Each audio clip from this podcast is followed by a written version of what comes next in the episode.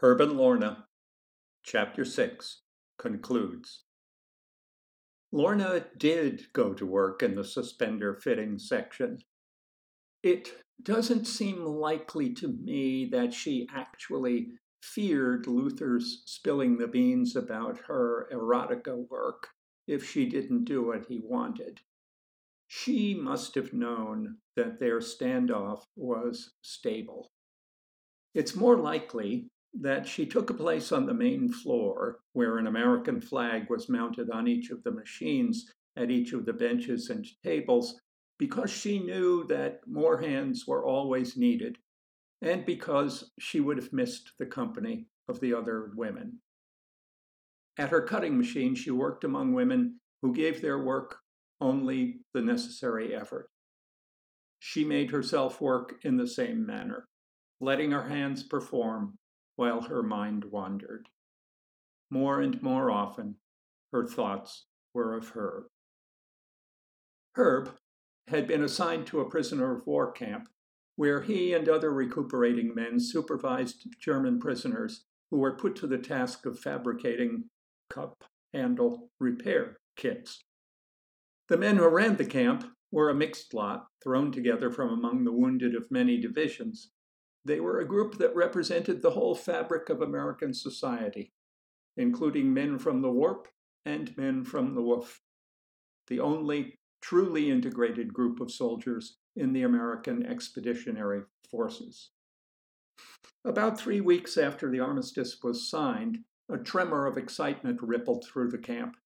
Herb was stretched out on his bunk, writing a letter, when Ezio Corelli, a wisecracking, curly haired pastry chef from Brooklyn, burst in with startling news. Hey, Piper, he shouted, you better polish your fucking shoes and practice your fucking salute.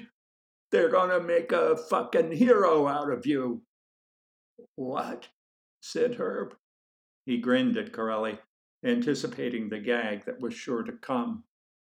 Yes, Herbie, that's right, said Jojo Washington, a serious minded cornetist from Chicago. That certainly is right.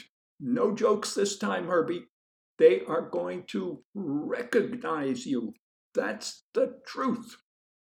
What is this? asked Herb, his amusement and caution growing. Herb, Herb, called Anton Boom Boom Delacroix, a big hearted fisherman from New Orleans. He burst into the bunk room, lumbered to Herb's bunk, and lifted Herb to his feet. You are one damn lucky son of a bitch, you! Boom Boom boomed. What on earth are you talking about? asked Herb, wriggling in Boom Boom's bear hug. Herbert, called Izzy Moskowitz, a devil may care dental student from South Bend. I certainly hope you are prepared for this. This is going to be one of the most memorable moments of your life. He stood in front of Herb, regarding him with evident pride, as a brother might. Herb put his hands on his hips. All right, all right, he said. What are you? From the doorway, Seamus O'Brien, a freckle faced barkeep from Alabama, cried, Tension! And in a moment, without other fanfare, Black Jack Pershing himself strode into the bunkhouse. Which one of you figured out how to fix the coffee cups?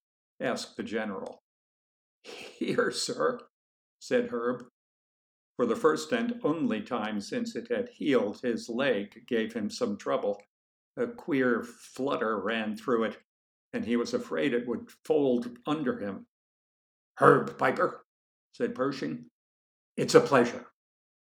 He saluted Herb and then held out his hand. For a moment, Herb thought that Pershing wanted to shake hands with him. Then, pointing with the other hand to a spot on the extended hand, Pershing said, See this scar? Everyone craned his neck to see. A damned cup of coffee did that. Before you came along. He paused, stared at his hand, and said reflectively, you know, it's a funny thing how life doesn't really change much in a war, how the little things are still annoying. He took a deep breath and frowned at the bitter mysteries of war. I've seen a man with one leg gone, torn away, prop himself up so he could keep firing. And I've seen men just as brave scream in pain and lose all their will to fight when they were burned by one of those damned collapsing coffee cups. He put a hand on Herb's shoulder. Piper, you've done more for the morale of our men than taking quelque part sur Marne did. Grinning, he reached into his pocket.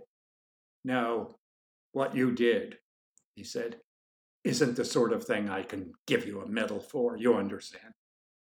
But you ought to get something. So. He extended his hand, and Herb cupped his under it. Here's something for what you've done. Into Herb's hand, he dropped a pornographic shirt button. Sew that on your shirt, Piper, said Pershing. And if anybody complains, tell 'em I gave it to you. Herb did what Pershing told him to do. He sewed the button onto his shirt, and he wore it with some pride while he was still in France. On the way home, however, he tore the button off. It embarrassed him, and it frightened him. He couldn't help feeling, though he knew that the feeling didn't make sense, that the button would somehow give him away. When asked, he claimed to have lost it, and he even suggested that it might have fallen overboard somewhere in the Atlantic. In the next 40 years, he showed it to only one person, his Uncle Benjamin, who said when he saw it, Will you look at the workmanship on that?